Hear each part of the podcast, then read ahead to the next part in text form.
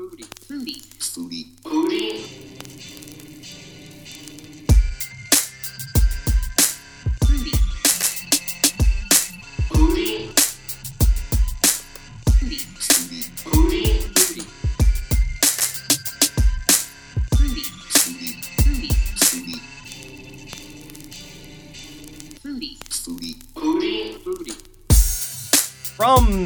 The Not a Foodie studio in beautiful Greenpoint, Brooklyn on Radio Rampa 620 AM, it's the Not a Foodie show. As always, I am Tommy Alley, and with me is. It's me, Mike Miranti. Hey, Mike. We are the Not a Foodie team. We are here to talk to you about all things food and food culture. Let's start as we usually do, Mike. Let's talk about the news. Yeah, Da, da, da, da, da. We have to come up with a it's theme food song. news. Food news. Yeah. Food news. I have I have something that I want to talk about. Do you have anything? Do you have any food items? I have a bone to pick. A bone to pick. Yeah. Okay. I'm I- I- about to get political. You're gonna get political. hmm All right. This is everyone brace themselves for Mike's hot take. What do you got? Councilwoman, New York City Councilwoman Carlina Rivera Uh huh. is trying to ban the sale of foie gras. Ooh. This is you know this is only like a six or seven minute segment. We're going to be talking about the news. This is this is like this foie gras issue can be two hours worth of podcast debate. So what what do you think about this? I think if you're gonna ban it, I hate the sli- slippery slope argument. Okay. But like, if you're gonna ban, oh well, the argument for foie gras is that it's not ethical. well, what is foie gras? Fatty duck liver, Right. And also they also known make- as delicious. how do they make foie gras? Um, you stick a tube down a, a duck's throat and you feed it till it dies. Well, It's like the first scene in Seven. so I I have I have thoughts about this. I mean, I feel like there there is a slippery slope. I feel like why are you okay with eating foie gras and or not okay with eating foie gras but okay with eating meat? Why I mean, this is it's it's a veganism sort of thing. It's hard to make these decisions. Personally, there are things that I've thought of quite a bit, you know, when you're talking about food. But I think that you should not judge uh, foie gras production by the worst of the foie gras producers. Like I think that there are some really good. I think that the the majority of foie gras producers in the United States are really um, they're well run and they're not Ethical. inhumane and they're ethical.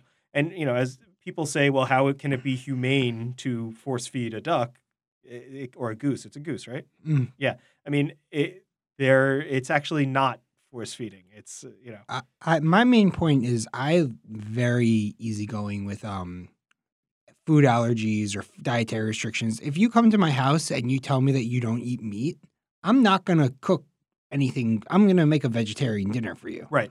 and like it's gonna be great and it's gonna be made with love and like that's that. Well, if you also tell me that you are against foie gras, I'm not going to serve you foie I, I'm not gonna serve you foie gras regardless. like you're not. I'm Yeah. not making you foie gras, but foie gras and flaming hot Cheetos. Yeah. classic pairing. yes. So no. So what do you think? You think that this is just I- something that we should not, we shouldn't even go down this road because it is a It- slippery yeah. slope. Where does it stop? I agree with you. I agree with you. Because like eating meat isn't ethical. So like if you want to say even if it's farm raised, free range, this and that, like you're still it's bred to be killed. Yeah. Like it's not an ethical thing, but it's delicious, and I'm gonna do it. All right. Well, there's your hot take. Again, I have something. You, you start like down this dark path about veganism and food and force feeding ducks. I have something that's uplifting and fun. Good. I found um, so my news article of the week is I found my next vacation spot. Oh And- yeah. Yes, it's um, I'm going to Italy. Uh, Um, okay. You know who uh, Massimo Bottura is? I've heard of him. Yeah. He's Yes. Kind of famous. so he has the uh, last year I think it was named the number one restaurant in the world. Yep. Um, and what, what's the name of it? It's um, Osteria. uh, Fran- Francescana, I think it is. Uh, so he and so besides from the best restaurant in the world, he also runs a bunch of soup kitchens in Italy that are like gourmet soup kitchens. he makes and- great balsamic vinegar. yeah, too. he's so he's in um, Modena and where balsamic vinegar is made, and he he is actually opening up a inn, like a fancy little bed and breakfast sort of place. What I love about this is that when you check in, you get a bottle of Lambrusco and a hunk of Parmigiano Reggiano to just sort of whet your appetite. Um, I think it's something like five or six hundred dollars a night. Not crazy. No, not crazy. I mean, it's absolutely going on my list of places that I need to, vi- to visit. But I'm reading the description. I read um, some of it in the Wall Street Journal, some of it on Eater.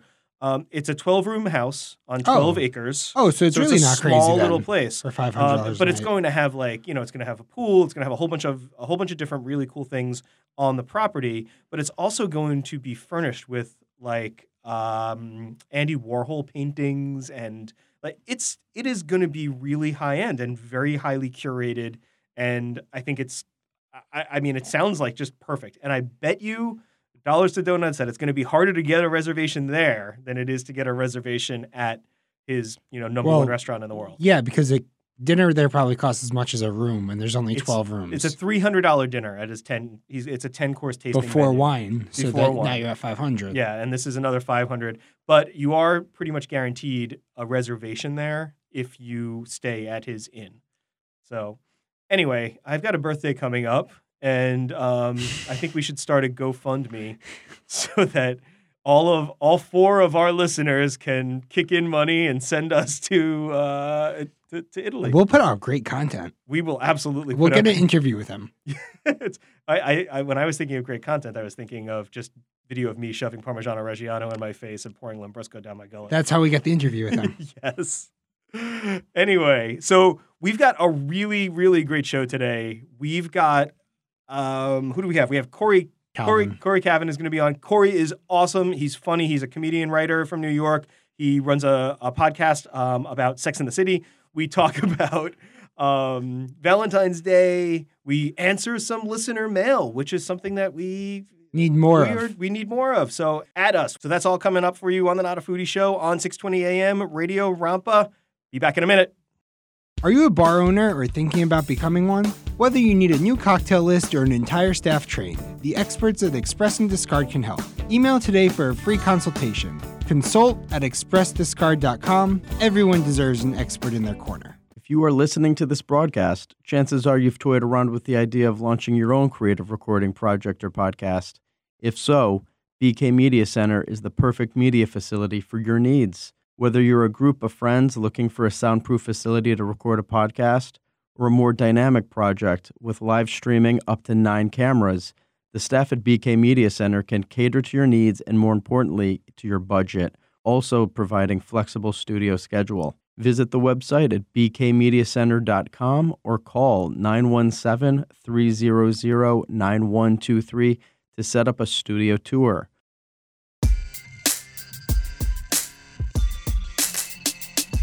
We are back with the Not a Foodie Radio Show on Radio Rampa 620 AM from beautiful Greenpoint, Brooklyn.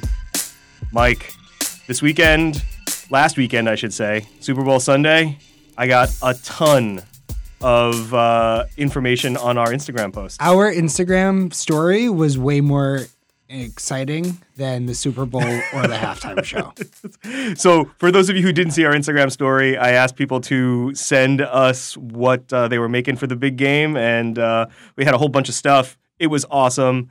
The reason that I'm bringing this up is because we love listener feedback, and I think, Mike, do you have some listener feedback? Yeah, we got our second piece of uh, mail. Nice. Okay. Well, first of all, if you want to get in touch with us, it's at Not a Foodie Show on Instagram, at Not a Foodie Show on Twitter, info at notafoodie.com. Um, I don't know. You could send carrier pigeons, ravens, whatever you want to do to get us, uh, you know, to get in touch with us. So, how did this person get in touch with us? Um, Facebook messaged me. all right. Well, there we go. yeah. But just so you know, um, we'll always reply to you. We might not be able to get it on one show because of how we produce things, but we will get to it as soon as we can. Yes. So this question is how do you properly season and troubleshoot a cast iron? Oh, like like a cast iron pan. Well, Yeah. obviously this one's for you, right? No, No. no. I, after I cook with it, I just um I Throw I- it in the trash. No, I, I get all the dirt off of it, and then I um I like put it under the sink. I get the stuff off, and then I put uh, coconut oil. and I rub it through. I low heat coconut oil and put it in. Nice, nice. You give it a massage with Yeah. coconut oil. well, I think Mike is looking at me funny because he knows that I'm a cast iron and, and carbon steel geek, and I love I love my carbon steels and cast iron pans. Um, so let's let's break it down a little bit. Like first of all, why do you want to sear with? Why do you want to use cast iron instead of um, a nonstick pan, a Teflon pan? Do you have any idea? because it's better. Do- yes. Do you know why it's better? Some things are just better than other things, Tom. I don't So when you're making a steak or a pork chop, or you want to sear something, you want to get a, like a really good caramelization. Um, you want to use cast iron or carbon steel uh, because you get just the way that it's made. You get a better sear. Uh, it's not as smooth as a nonstick pan, and that actually makes gives a better steer uh, sear because there's less surface area that's that's touching. So there's more air that can get around it. Number two, you never want to sear in nonstick because in order to get the temperature hot enough to effectively sear something, you're in sort of the danger zone for nonstick pans. Like it, it, it. like the the pan can't handle the heat. the pan, the, the chemical coating on nonstick pans should not get that hot. It actually emits dangerous chemicals. So you are dangerous fumes. So you should never get your uh, nonstick pan really, really hot enough to sear. So that's why you want to use carbon steel or um, cast iron. But carbon steel and cast iron take a little bit of work. They take a little bit of work to maintain, and it's called seasoning. Uh, so, do you know what seasoning is technically? Yeah. What?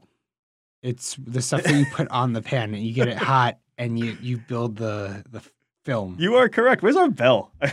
There we go. There's our bell. I know a lot of things, Tom. I might not know them as well as you. I know them. Well, I mean, you know more about wine than I do. You know more about front how how a, a restaurant works. Yeah, I know but more about I home cook- cooking. I cook though. so so when you get a cast iron pan whether it's a new cast iron pan or it's an old cast iron pan that needs to be sort of re-seasoned you always want to season it before you do anything with it. So the best way to season a cast iron pan if it's Salt new and pepper. yeah salt pepper a little greek seasoning. No it has nothing to do with with herbs and spices. Um, what it what you're doing is you're putting a layer a thin layer of oil that has a high smoke point a good oil that has so a high smoke like point Like olive oil or No, like not olive oil. oil or You can use coconut oil. you can use sort of any oil. You do not want to use olive oil. Olive oil has a very low smoke point. any non-olive oil oil. I mean, I use flaxseed oil. Flaxseed oil is um, Grapeseed. uh, grapeseed is also a very low smoke Yeah. point, so you don't want to use that. But I would use flaxseed. I would use some people use sunflower oil. Um, some people use canola oil. Canola oil is fine. And everyone has canola oil in their Yeah, cupboard. So soybean oil, you know, whatever it is. So what you do is the first thing you do before you do anything, you wash out your pan with soap and water. Just make sure there's no, you know, garbage in your pan, right? So you wash it, make sure it's very, very dry, uh, and then apply a thin coat of oil to all surfaces. I mean, I do it on the outside of the pan, I do it on the handle, I do it on everything. And then I put it in an oven, or actually, I do it on my barbecue grill. I do it on my grill outside because uh, there's going to be a lot of smoke. So you get that grill or your oven up to as hot as you can get it, you know, 450, 500 degrees. You put your pan in there, let it cook with all the oil on it. And what's happening is the oil is bonding to the cast iron or the carbon steel. And it's creating this seasoning, it- and it, which essentially becomes almost like a non-stick surface for this pan. So you're you're getting all of this um, all of this really cool, uh, really flavorful oil that oil molecules that are bonding to your pan. You're creating this slick surface that allows you to sear things and also be nonstick.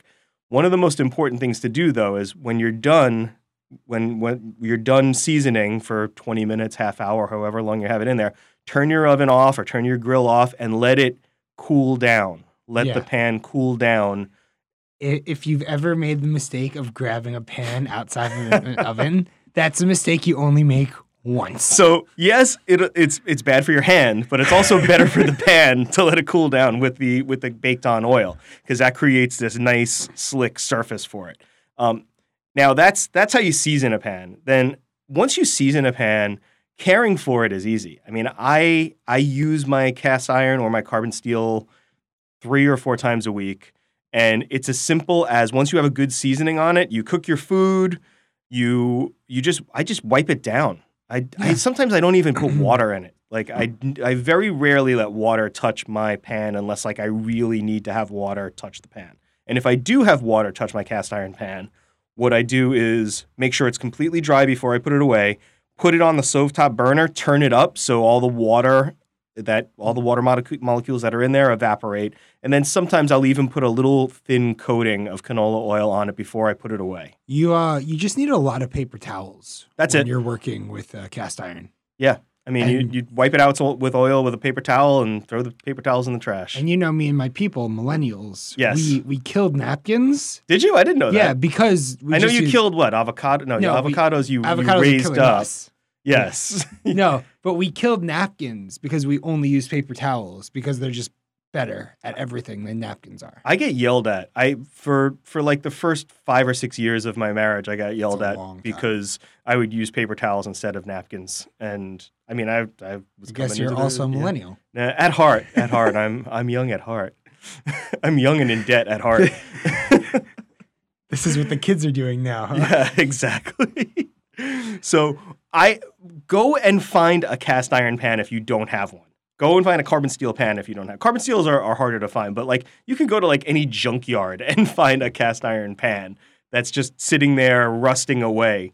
Um, that will take a little bit more work to I get don't suggest you go to a junkyard. I don't know. I just junkyards. I don't, I don't know where there's a junkyard that we would find a cast iron pan now. It's, uh, but you could always find like at a garage sale or something like that. You you can find old cast iron pans. They are indestructible and they are like lifelong. Pan. I think we have one that we don't even know where it came from. We just know that it was in one of our families for years. Everyone has a cast iron pan that they don't know where it came from. I have no idea. And it's and I keep it seasoned and I brought it back from the dead, you know, many many years ago. I I like really really scrubbed out all of the rust spots and then re-seasoned it. I mean, and it's like this slick black surface. It looks awesome. I use it to sear things all the time. It's perfect. It's the perfect sort of utility. If I had to take three pans with me, you know, for the rest of my life, if you're stuck on a desert if I'm island, stuck on a des- if I'm stuck on a desert island, I want a cast iron pan. That's it. Um, if one pan for the rest of my life, but three pans are just a regular saute pan, like um, a regular stainless steel pan, um, a carbon, a cast iron pan, and a nonstick because I I like the nonstick for making like eggs and stuff in the morning. But if I had one, if I had to choose one pan for the rest of my life, it would be cast iron. So who- perfect. Who, was that? Uh, who was that question from? Do we have a name? Yeah, my friend Blake, who's um in finishing up uh, medical school in Alabama right now, Ah. so he cooks a lot because the dining options aren't uh, wonderful. Um, I mean, in Alabama, I'm sure you can go to a junkyard and find a cast iron pan. Probably I mean, I don't know anything about the way he talks about Alabama. Probably. Sorry to all of our Alabama listeners out there. Well, thanks for thanks for the question, Blake. Blake. Blake from Alabama. now I feel like we're doing a sports call-in show. Thanks for the question, Blake from Alabama. You're, who's up next on Not Foodie? uh, keep the questions coming. We're info at notafoodie.com, at Not a Foodie show on Twitter and Instagram. Or DM us personally Yeah. at it. Mike Moranti at Team Miale. Cool. Thanks for the questions. Keep them coming. We'll be back after this. You're listening to the Not a Foodie Show on Radio Rampa, 620 AM. Hey everyone, it's Tom from the Not a Foodie Show. Are you a small business looking for ways to reach a large, influential cooking and restaurant loving audience? We've got multiple marketing solutions available. Contact info at notafoodie.com for more information. If you are listening to this broadcast, chances are you've toyed around with the idea of launching your own creative recording project or podcast. If so, BK Media Center is the perfect media facility for your needs. Whether you're a group of friends looking for a soundproof facility to record a podcast, or a more dynamic project with live streaming up to nine cameras, the staff at BK Media Center can cater to your needs and, more importantly, to your budget, also providing flexible studio schedule. Visit the website at bkmediacenter.com or call 917 300 9123 to set up a studio tour.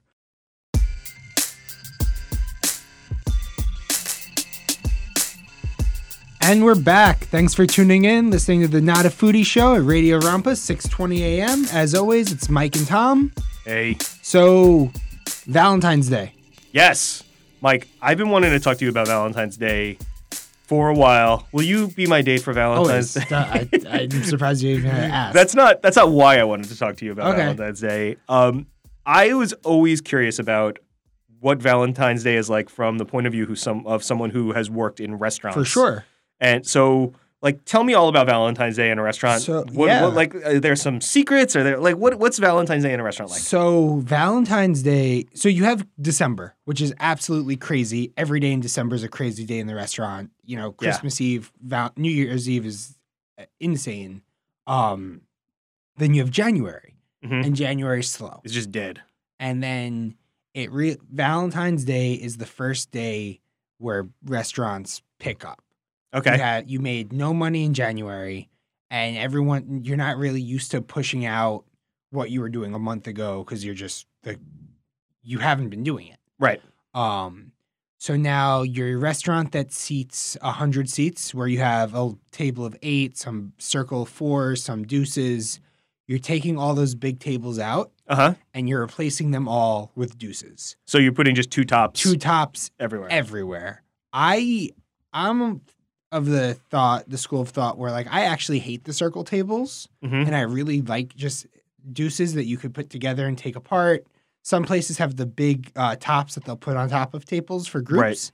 But this day you're really just doing deuces and for the maybe like mom, dad, uh, son and girlfriend or something will go out together. Yeah, something like double date sort But of yeah, thing. But besides that, it's really just two tops everywhere. So every restaurant, they're they're getting rid of their large tables. They're putting two and four tops, and Mm-hmm. and that's pretty much it. Uh, it just a, a top is you know how many people are sitting at Yeah. a, seated at a table. Seated at a table. Um, they're also we were uh, when I was managing, we were like looking at the open table reservations Mhm. every day and trying to put together a seating chart a couple of days out, so we had an idea of Of what's going the on flow there. of service and everything. Yeah.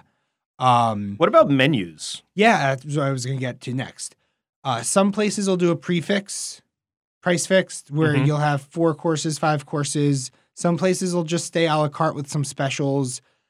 Some psychopaths are going to do both, and that's a recipe for absolute disaster. Psychopath restaurants, you're saying? yes. Psychopath restaurants, yeah. Yes. Who that there's no reason on a day like that to make it any harder for yourself. So that don't do that unless they're just like uh, Maison Premiere was a place I was looking at. They're a oyster restaurant in Williamsburg. Mhm. They have 25 different oysters on their menu. That's that sounds fairly easy to do for Valentine's Well, Day. yeah, exactly. So they're doing a hundred and twenty-five dollar prefix menu, but they didn't say what the menu. I couldn't find the menu online. Besides them saying that they were doing a hundred and twenty-five dollar Valentine's prefix. Okay. So that would be a place I'd want to go to and just crush twenty-five different oysters. like I, I don't want to um go and spend hundred and twenty-five dollars on a prefix dinner, but I would like to go there for the oysters. So a place like that could probably do prefix and just the oysters Okay. or something. But to do an entire full restaurant menu and an entire prefix menu is crazy. And they're doing most of these restaurants are doing uh, you know a price fixed menu just to make it easier for themselves because Yeah. they know that there's going to be a lot of volume that day. They they they don't want to spend a lot of time you know dealing with customers. They want Mm-hmm. to churn right. They want people coming in, eating, and then leaving. Right? Yeah, they they're gonna have a chicken, beef, and fish option, and they know they have 150 on the book, so they're gonna have 100 chicken, 100 beef, 100 fish, or whatever, and Okay. they're gonna just knock it out. So as a as a patron of a restaurant, if I'm going to a restaurant on Valentine's Day, what um what should I do and what should I not do? Uh, you should tip your waiter really well. Yeah. I feel like Um, it's it's like on New Year's as well, right? Like the the big holidays, Christmas, New Year's. yeah, New New Year's for the most part, people tip really well. Mhm. Thanksgiving, people tip like garbage. Really? Yeah, I wonder why. because they're lonely and they're angry Yeah. because they're not eating with their family on Thanksgiving. Well, um, but so so tip really well. tip if you're well. going to a restaurant on Mhm. Valentine's Day, tip really it, well. it's gonna be busy. Mhm. your food's gonna come out have another glass of wine and you know you're there you're not there for anyone else besides your date like have just enjoy yourself Yeah. drink champagne Nice. that's my other that's like my life lesson um why? Why? Just champ- because it's fun. it's the or- best Yeah. because real so you're probably gonna get like a glass of prosecco Mhm. with your valentine's day prefix usually uh, or like rosé or something order a bottle of champagne like real champagne. real champagne It, it could even be like uh Veuve or Moet, not big grower champagne. Just what it's champagne. It's delicious. They're like, there's no such thing as bad champagne. So are you uh are you working on Valentine's Day? Um, Do you know yet? my life is like real crazy right now because I'm I'm training. We're we're opening up the one place, Right. and I'm still at the other place, very part time. Yeah, Mike is like working nine jobs. And, it's it's yeah, crazy. absolutely crazy. right now. Um, So odds are you'll probably be working somewhere. I well, I might not be working that night, but I might pick it up. I I don't know. I'm not sure what I'm doing yet. Um, I I usually because I'm so used to working on Valentine's Day, I'm used to going out the day or two before, like the Monday before. Usually is when I go out on Valentine's Day to celebrate Valentine's Day. Okay. Um, So there's another another pro tip. no, but that that's not. That's because I'm busy. industry, right? Yeah. That so that's not a tip. That's just what I've had to do. but I, I'd like to cook. I think too. Yeah. That's good. What about you? Oh, I, I never go to a restaurant on Valentine's Day. Of course Day. not. No, no, I can't. I can't. I can't deal with people. I hate people. Um, no, I um, my my wife and I, uh, I we started dating right around Valentine's Day. You know, many many years ago. And instead of trying to you know force the relationship into going to a restaurant on Valentine's Day and dealing with the craziness, she cooked me um, a meal, and it was lobster. And from then on, every Did she Valentine's kill the Day- lobsters? Yeah, she did. It was impressive. Yeah. There were there were some really impressive moments in my it, like that that just drew me to my wife. That's how I knew she was the one. Uh, like that and her DVD collection was like Animal House and Caddyshack and like Strange Brew, which no one I knew had the Strange Brew DVD. So that was it. So she could kill a lobster and she appreciates like weird Obscure Canadian humor. yes. Um, but yeah, so she cooked she cooked lobster, and then every year from from then on, we've had lobster. We've never gone to a restaurant for Valentine's Day. We always have some variation of lobster. Sometimes it's poached, sometimes it's live, sometimes it's Cantonese, something. Lobster you know, thermidor. I've done lobster thermidor, yes, which I didn't even know what it was when I made it. I had to look it up. And You should do it for this Valentine's Day so we could talk about it. lobster thermidor, Yeah. Ugh, I, don't, I don't know, man. I heard already did a beef Wellington so I that we know. could talk about I it. know. you set the bar very high, Tom.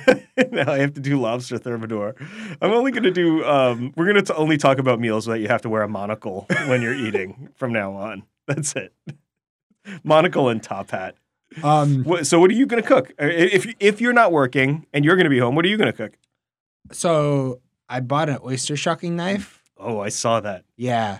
So I'm gonna buy some oysters. Nice. Um, and then I think cream spinach is a very sexy uh, Valentine's Day dish. uh huh. So s- there's gonna be a side of cream spinach, and I'm thinking like a roast chicken, Roast chicken's awesome. just like a really really fragrant spatchcock lemon garlic. Yeah, or just roast Use that, chicken. or or do like the Thomas Keller recipe. That's just a whole roast chicken at a high high heat with crispy skin. That's really good too. yeah. Like that's that's great. Well, I mean, I want to go back to the oysters for a second because I can't wait to see your hands after Valentine's Day. You will have like little poke marks in your hands. I have the gloves. It came with the gloves. what gloves? They're like little like protection gloves. Oh, They're- like the chainmail gloves? no, they're not like they're not like I'm a knight, but they're like they're like light. They're like Kevlar-ish. Oh man. It wa- came with them. It was like a dollar more. I was like, yeah, I'll buy these.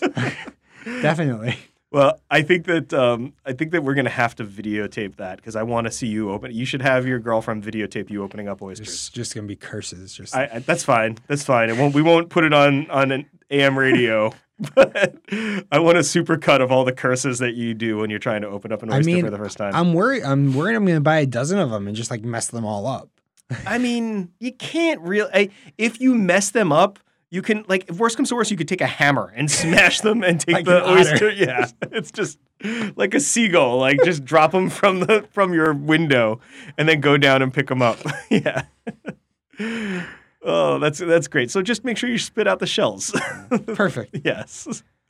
Well, that's that's that's great. I'm glad. I really want to see that video. Uh, yeah, next week. All right. Cool. So uh, that's that's it for this segment. Stick around. We have a real, real cool guest coming up. Awesome. All right. Well, Cory yeah. Calvin. Yeah. Cavin. Mike, you're Well- awesome with the names. We'll double check when he gets back. All right. You listen to the Not a Foodie Show, 620 AM, Radio Rampa, Greenpoint, Brooklyn. Are you a bar owner or thinking about becoming one? Whether you need a new cocktail list or an entire staff trained, the experts at Express and Discard can help. Email today for a free consultation. Consult at expressdiscard.com. Everyone deserves an expert in their corner. If you are listening to this broadcast, chances are you've toyed around with the idea of launching your own creative recording project or podcast. If so, BK Media Center is the perfect media facility for your needs. Whether you're a group of friends looking for a soundproof facility to record a podcast, or a more dynamic project with live streaming up to nine cameras, the staff at BK Media Center can cater to your needs and, more importantly, to your budget, also providing flexible studio schedule. Visit the website at bkmediacenter.com or call 917 300 9123 to set up a studio tour.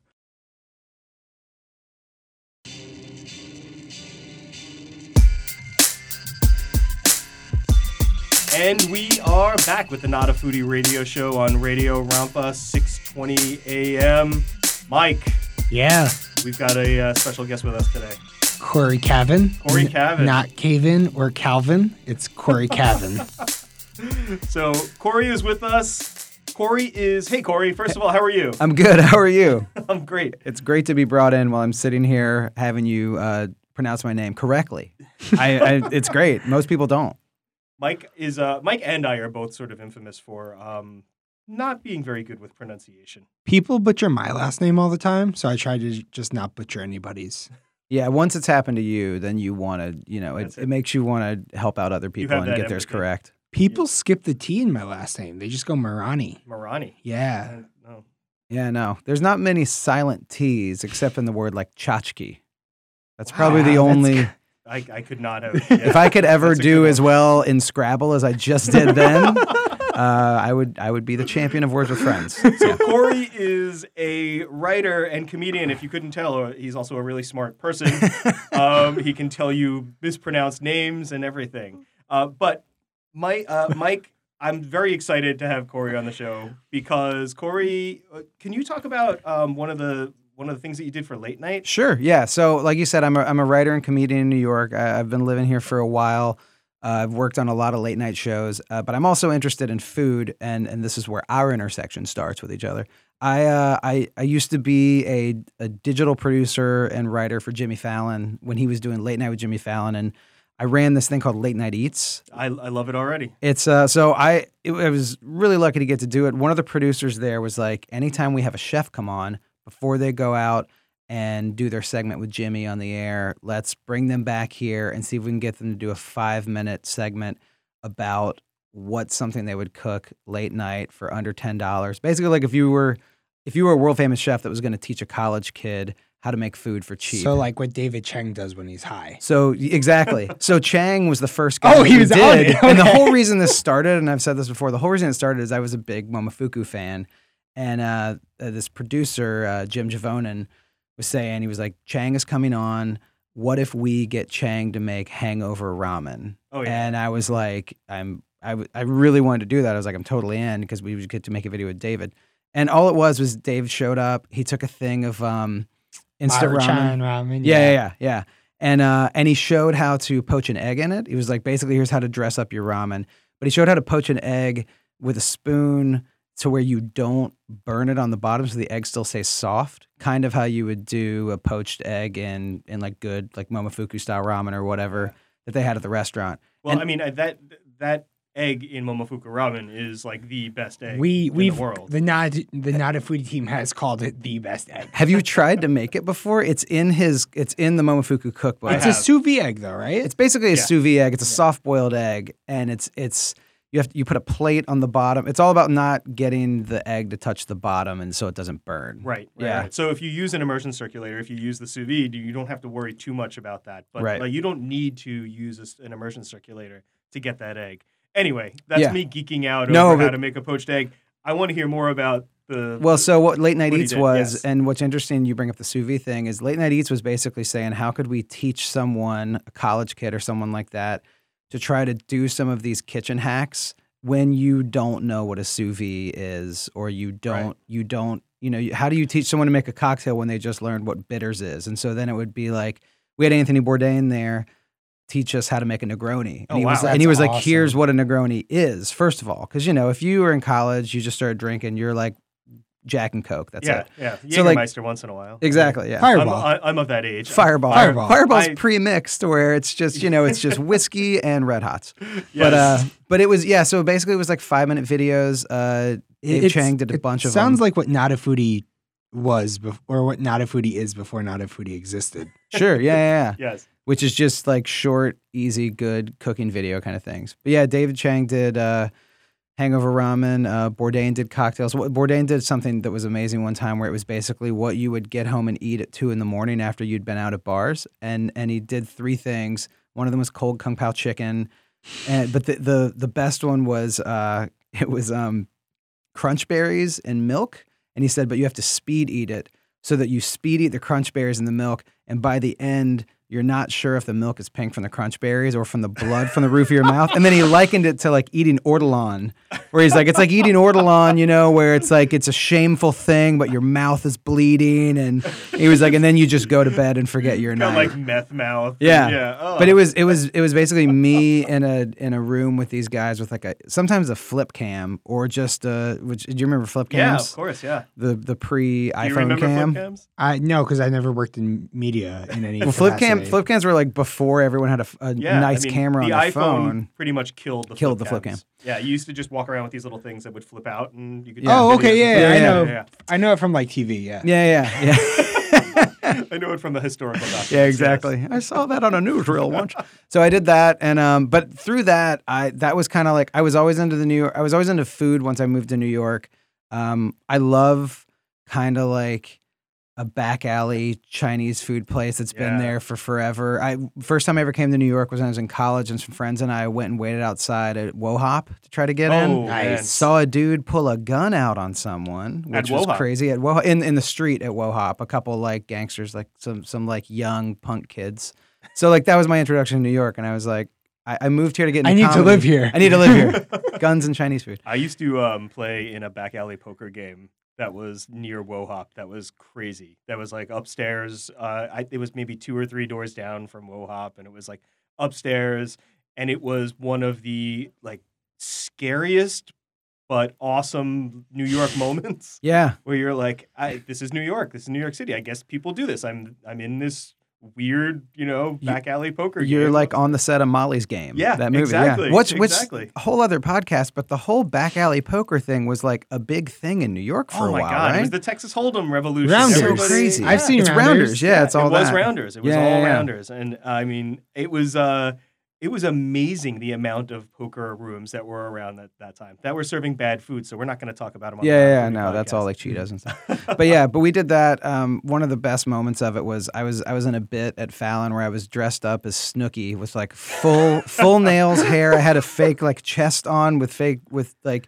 breasts and stuff like that, and I had to interview and shoot a video of Ming Tsai, and Ming was teaching us how to make uh, like easy Super Bowl dips Wait, or something how, like how that. How did they tie in Snooki with? Well, it Ming? It was 2007. It was 2007. It was just like we're throwing everything at the wall. No, Ming was on as a as a food guest, and we were doing a bit about a costume party, and so I was one of the staffers that was in the bit, dressed up as Snooki at this. Co- it was a bit called "Put It in Reverse." If you Google "Late Night with Jimmy Fallon," you can find it. But they were like, before Ming goes on, you got to film his segment before you get out there and do your thing. So there's a great picture I have that I can send you guys of me and Ming Tsai with me dressed as Snooki, and then Ming, yeah, and Ming Tsai being like, "Here's how you mix salsa and Greek yogurt to make a healthy, tasty, creamy dip." I also met Slash that day because he was on the show. Oh my god, that's he- a banner day. It was great. It was, I'm a huge Slash. Guns N' Roses fan. He kind of checked me out as Snooki, Nice. so it was great. He didn't realize he thought I was a he thought I was Snooki.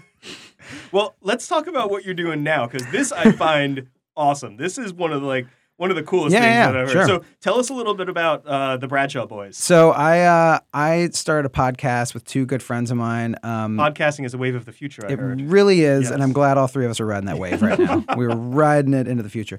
Um, I started this podcast with with two other friends who, uh, one of the guys I do comedy with, and another guys I write with, and none of us had ever seen the show Sex in the City before. But it was always like a guilty pleasure. Like my whole deal with it was that I, I would always say like when I was home alone, I one time I like caught myself drinking red wine, eating dark chocolate, and watching Sex of the City, and realized I was my own female doppelganger. Like I'm my own female version of myself. But I'd only seen like a couple episodes of it before. And these other two guys were like, one of them would, would watch it with his wife, but he'd never really seen it. And the other guy used to lead Sex in the City tours, but he'd never seen the show ever. Wow. How does And that happen? That's It a ballsy move. It's Yeah. basically like you just do the tour, you you like read the script, and then he would get through it and be like, "I've never seen an episode," and people would be like, "What?" And then they would be like, "Oh, you gotta, you know the reason we're at Magnolia, right? because you know Carrie and Miranda." So we decided to watch the entire show and in a podcast called the Bradshaw Boys. And so we've been doing it. We're in the middle of season three right now, oh, and Oh, wow. we've had some great guests, and and it's a really good show. I did like the same It. thing.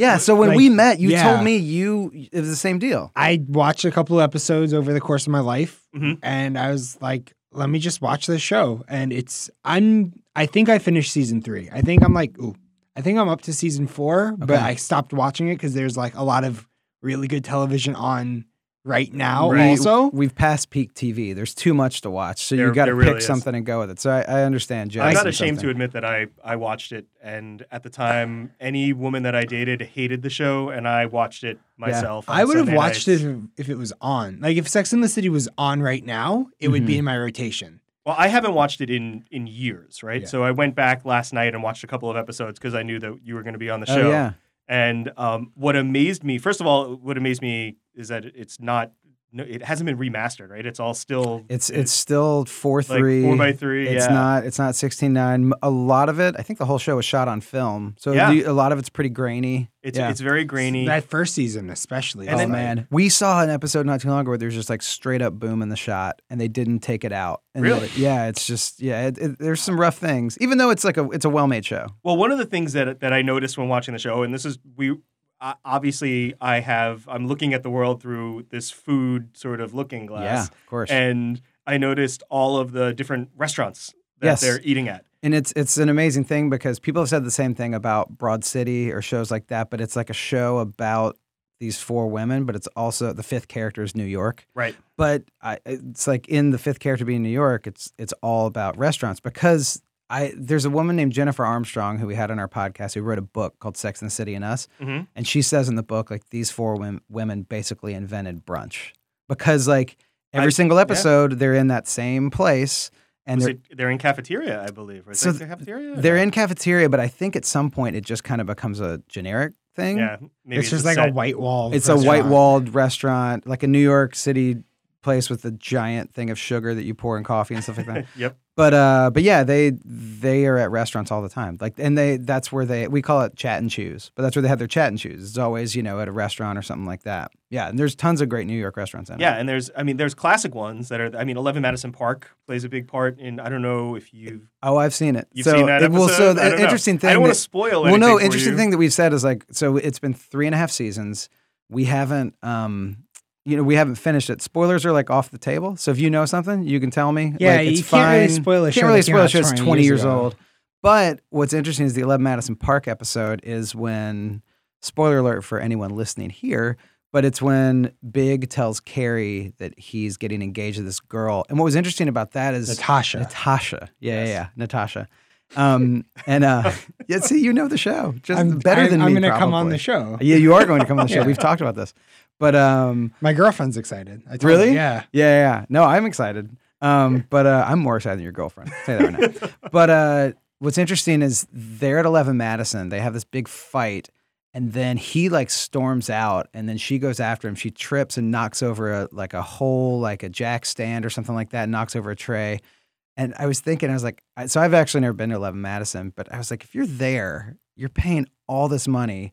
There's like two adults in their 40s just fighting with, with each other. You'd be like, get these animals out of Yes, here. Exactly. I'm paying four hundred fifty dollars. What Danny a, Meyer, take care of that. 'cause Yeah, that exactly. was Danny That Meyer was Danny. Meyer, yeah, Yeah. yeah, yeah, that's true. what an awful place to bring someone to break up with them. Yeah, or Yeah, to tell them or to like tell them to tell them like I'm marrying someone Well, that else. was that was the whole thing. The Twenty One Club was uh, there was, or, or I think my favorite like crazy moment that happens in film but never happens in real life is Sushi Samba, yeah, where Samantha throws a martini in somebody's yeah, face. yeah, yeah, Like yeah. I have never seen that in a restaurant. I No, I am I'm willing to pay extra to see that at a restaurant. I had a friend dump a beer down my back at a stand-up show I was doing, and it was in like a little restaurant in. It was at a bar in Brooklyn, and like that's about as far as you're gonna get. Yeah, I mean, I've you been know, doused with beer at Yeah. dive bars. But No one's like, gonna toss a martini in your face at like a hot spot. But Right. especially like a twenty dollar martini. Yeah, that was the other thing that I thought is uh, we we were talking to a guest about Cosmos because Co- you know Sex and the City launched the Cosmo,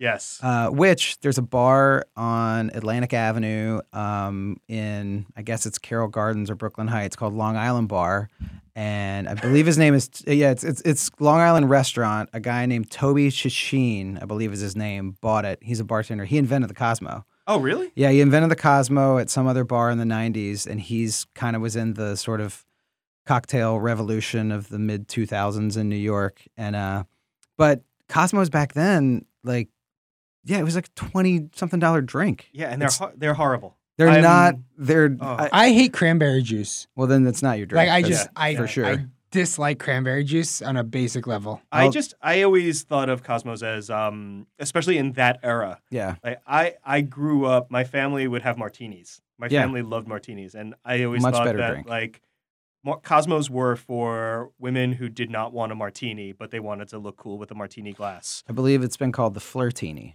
Is that what that's called? I think there's a drink called a Flirtini, and I think it's like a Cosmo. It's It's basically like a pink martini Yeah. that's sweet. Yeah. Now Cosmos are for millennials who watch Sex in the City. it's and, true. and that's a pretty million much percent. it. Yeah. Yeah. and middle-aged men like myself who do that as well. but you do it for a living. I do it for a year. That's that's very generous of you.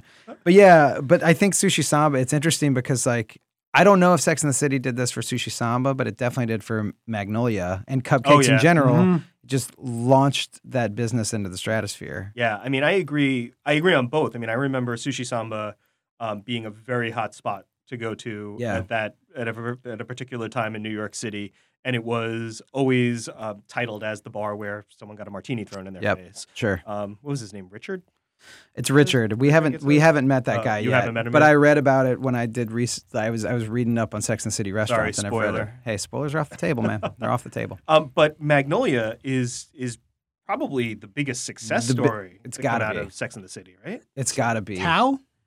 Well, Well, I think Tao is too big to be influenced by Sex and the City. I I think, think- Tao became very popular. because it was a Magnolia also spot. closed down though. But Magnolia closed and reopened. Yeah, but I mean, Magnolia, it, there- you can get Magnolia cupcakes in like Dubai now. Yeah, if Like, you- it's crazy. if you read on the internet, there's a there's uh, an interview with the the owner of Magnolia, and he was like, the week before the episode, you know, we were there was no line out the door. The week after the episode, like the next year, we started doing two to three million dollars in sales, Yeah. and All and it's, and it's one scene. It's Yeah. it's it's Miranda and Carrie talking about Carrie's crush on Aiden. Um, you eating know, a cupcake. Yeah. eating a cupcake. And I, I, I haven't seen the rest of the the series, but I think that's the only time they're really there. Yeah, I'm not sure. It's that's something. Maybe that's really they do it again, but it's, I mean, when you think about food, you think about when you think about food in Sex and the City, you think Magnolia. That's the first thing that pops into my mind. yeah, yeah, Yeah. It probably it, it wouldn't surprise me if it was just that one episode that just made it all take off. yeah.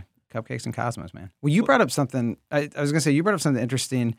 That's about like just the way that restaurants back then were different in New York. Yeah. I, so you know, watching these old episodes of Sex and the City, I'm noticing that all of these restaurants, and you know, I lived in the city at the time. All of these restaurants were really desirable to go to for their atmosphere and their vibe.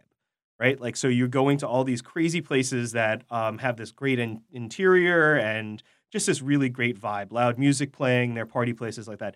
This is before the Food Network revolution. So the Food Network revolution is that moment when chefs became celebrities. So most of those places don't exist anymore. Most of those vibe driven places don't exist anymore because I think they've been taken over by chef driven places. They don't open anymore They- at all. You, you can't. Now you have to have a chef. Hmm. And I, I also think that Samantha, she did PR for mostly hotels, right? I think so. Uh, P- yeah, Restaurants. and rich people. So, But I think that she, if, if it were to be rebooted today, I think she would be a PR person for celebrity chefs a million percent. or percent. some crazy Yeah. celebrity chefs. someday, yeah, yeah. You know? Um, but I do think that like a lot of those places that you see, like Pastis is, is closed. Pastis was a place that you went to to be seen. Yeah. No one could tell you who the chef was there or Yep. anything like that. It was very, there weren't a lot of episodes where the chef was focused, and if the chef was focused, it was some actor or actress playing the chef. Yeah, and and um, one thing I don't know if they ever went to Le Cirque on there, but you mentioned Pastis. I don't know who the chef was at Pastis at Mm. Pastis at that time, but you think about Le Cirque, and I know we talked about this one time before we did this podcast. But Le Cirque, if they would have gone there, it would have been like Le Cirque, the hottest place right near Central Park. but if you look at it at the time, the people that were working at Le Cirque were like, um, oh, it was uh, Jacques Torres was working there. Well, Jacques Torres was well, Daniel- Danielle Ballou Daniel Boulud. Boulud. was the, was, They- was he the head chef? Jean-Georges was Before there. Before they closed, they had a Andrew Carmellini tasting menu. Carmellini. Like, yeah. of one dish from like every great chef that's ever worked there, and Yeah. it was uh gi- it was titled to them or what the Yeah. credit was given to them. I mean, I love them. I love yeah, what yeah, like going this by this person. Uh-huh. and that's something that you know back then, or if it were to be rebooted now, they would talk about that. One hundred They would talk about all the celebrity chefs that have come through It, here. it would be like Billions.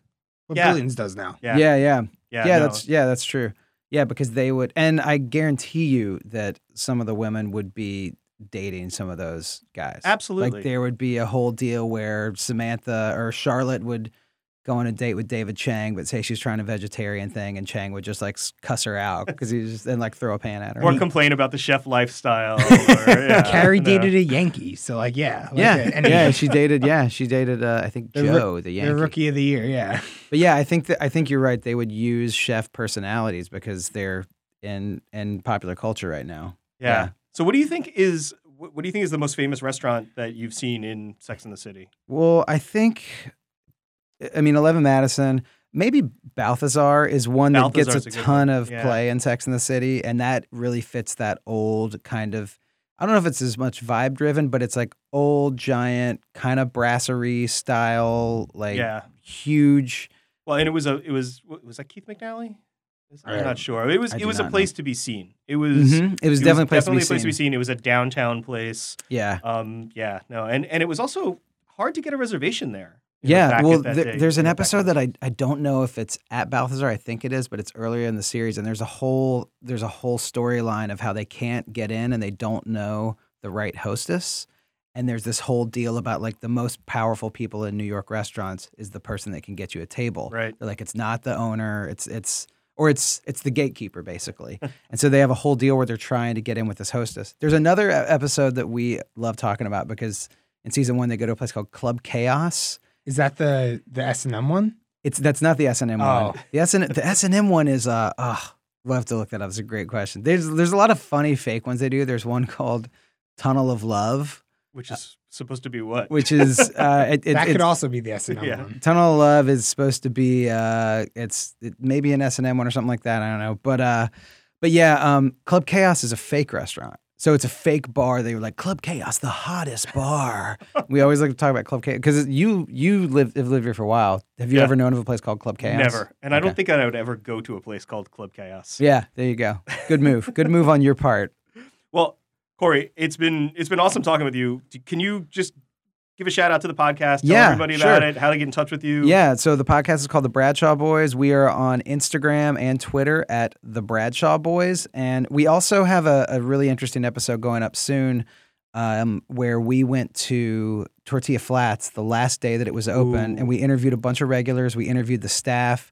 And uh, so, yeah, check that out. It, it's it's really cool to hear about like New York restaurants in that way. I've forgotten many nights about Tortilla Flats. Most people have. Flats, yes. Most people have. It's a great place. Cory, Cory Cavin. There we go. Cavin. There we go. Cavin. Thanks for thanks for coming on the show. Thanks, guys. We need to do this as a long form podcast because Where this we is can nothing. curse. We've been talking for 20 minutes and we scratched the surface. We totally did. But thank, thanks for having me. All right, thanks. Thank you listen to the Not a Foodie Show on Radio Rampa 620 AM. We will be back after this. Hey everyone, it's Tom from the Not a Foodie Show. Are you a small business looking for ways to reach a large, influential cooking and restaurant loving audience? We've got multiple marketing solutions available. Contact info at notafoodie.com for more information. You are listening to this broadcast, chances are you've toyed around with the idea of launching your own creative recording project or podcast. If so, BK Media Center is the perfect media facility for your needs. Whether you're a group of friends looking for a soundproof facility to record a podcast, or a more dynamic project with live streaming up to nine cameras, the staff at BK Media Center can cater to your needs and, more importantly, to your budget, also providing flexible studio schedule. Visit the website at bkmediacenter.com or call 917 300 9123 to set up a studio tour. Are you a bar owner or thinking about becoming one? Whether you need a new cocktail list or an entire staff trained, the experts at Express and Discard can help. Email today for a free consultation. Consult at expressdiscard.com. Everyone deserves an expert in their corner.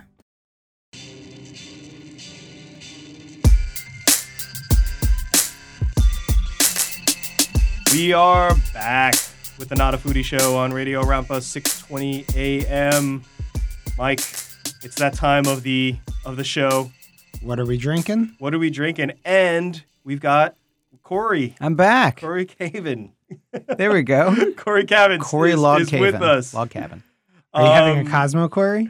I am. I'm just right now. I'm drinking. I have a drip that just goes into my vein. A Cosmo so all the time. so time. we do this after every uh, at the end of every show we talk about what you you know you put yourself in the mindset you've just been recording radio shows all day on a saturday and it's saturday night you're going home Mm. what are you drinking tonight if it were this week, and this is kind of a weird one, there, there's two that I'll give you. One is that I don't really drink a lot of beer, uh, but Mhm. I live really close to the other half brewery in Brooklyn, Ooh, yeah and that beer is so good. And so I, I was at other half the other night and I had what's called a twice baked with sour cream. It's uh What? it's an it's a it's, I think it's an imperial IPA, but they do lactose beers there. So like any of their IPAs are just they're they're sweet and they're great. So that and then also uh, because we have been in the Cosmo realm and we have a, a liquor sponsor on the Bradshaw Boys, I got back into White Russians.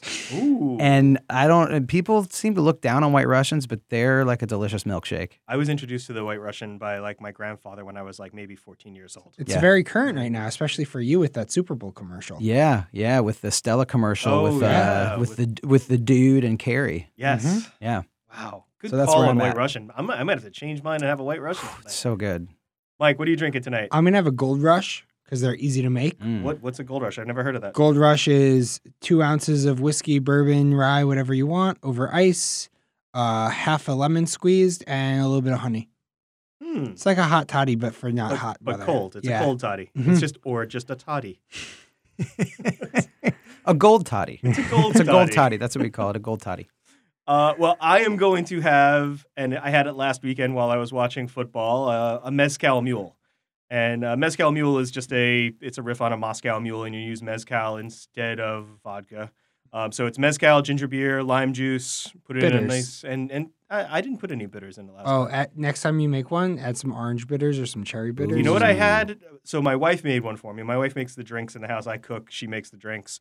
She made me a mezcal mule. And um, in my house, if you're having mezcal, it's are you having scorpion or worm? Because we've got two bottles, one with the scorpion in the bottle, one with the worm in the bottle. That's great. I said, well, you know, I'll have the scorpion because we don't have much of the scorpion left, and I like the worm one better. And she forgot to strain out the scorpion. So she finished the bottle of mezcal. I'm getting ready to sit down and watch the worst Super Bowl ever, and I take a sip, and there's a scorpion floating in the top Wow. of my mezcal mule. So She's just garnishing really she's well. She's garnishing really. Yeah, I mean, it was like the perfect little garnish If for a you're- mezcal mule. If you're gonna garnish, up your game. Did you, you really it? did. What? Did you? Eat I it? did not eat it. Oh, It looks very pinchy. I ate a scorpion in Thailand. Oh my gosh. I How was just that? just for the heck of it, or I you go to Khaosan Road, you get tattoos, you party, and you eat scorpions. and that, that sounds like you do all that, then you come back and you really get your life together. You got it all out of your system. I couldn't keep the scorpion down. I I, I didn't vomit. Oh. I just spit it out. 'cause my my kids were fascinated. My, first of all, my kids were fascinated by the worm versus scorpion like conversation. Yeah. Like, what do you mean worm versus scorpion? I don't understand. Are understand. mom and dad sorcerers? my son is extremely curious about like anything food and drink related. yeah. because he's my son. And uh, when I said I wanted the scorpion, he said he didn't understand what that meant. And then I showed him my drink with the scorpion in it, and he freaked out. Everybody in the house freaked out. But yes. So I'm gonna have a scorpionless mezcal mule tonight, I believe. perfect. All right. All right. Well, thanks for thanks for joining us, Cory. Thanks for having me. So you everyone, goodbye. There we go. Thank you. this is the Not a Foodie Show on Radio Rampa, 6:20 a.m. At Not a Foodie Show on Instagram. At Bradshaw Boys on Instagram. At, at the Bradshaw the Boys on Bradshaw Instagram. Boys on Instagram. at Not a Foodie on Twitter. Info at notafoodie.com if you want to email us. What At- else? At Mike Miranti, M I K E M I R A N T I. At T Miale, T M I A L E. Very good, Mike. Yeah. Thank you. Cory, you again. have anything else you want to add? Uh, at Cory Cavin on all the socials. C O R Y C A V I N. No At Cory L. Cavan. No L. No L.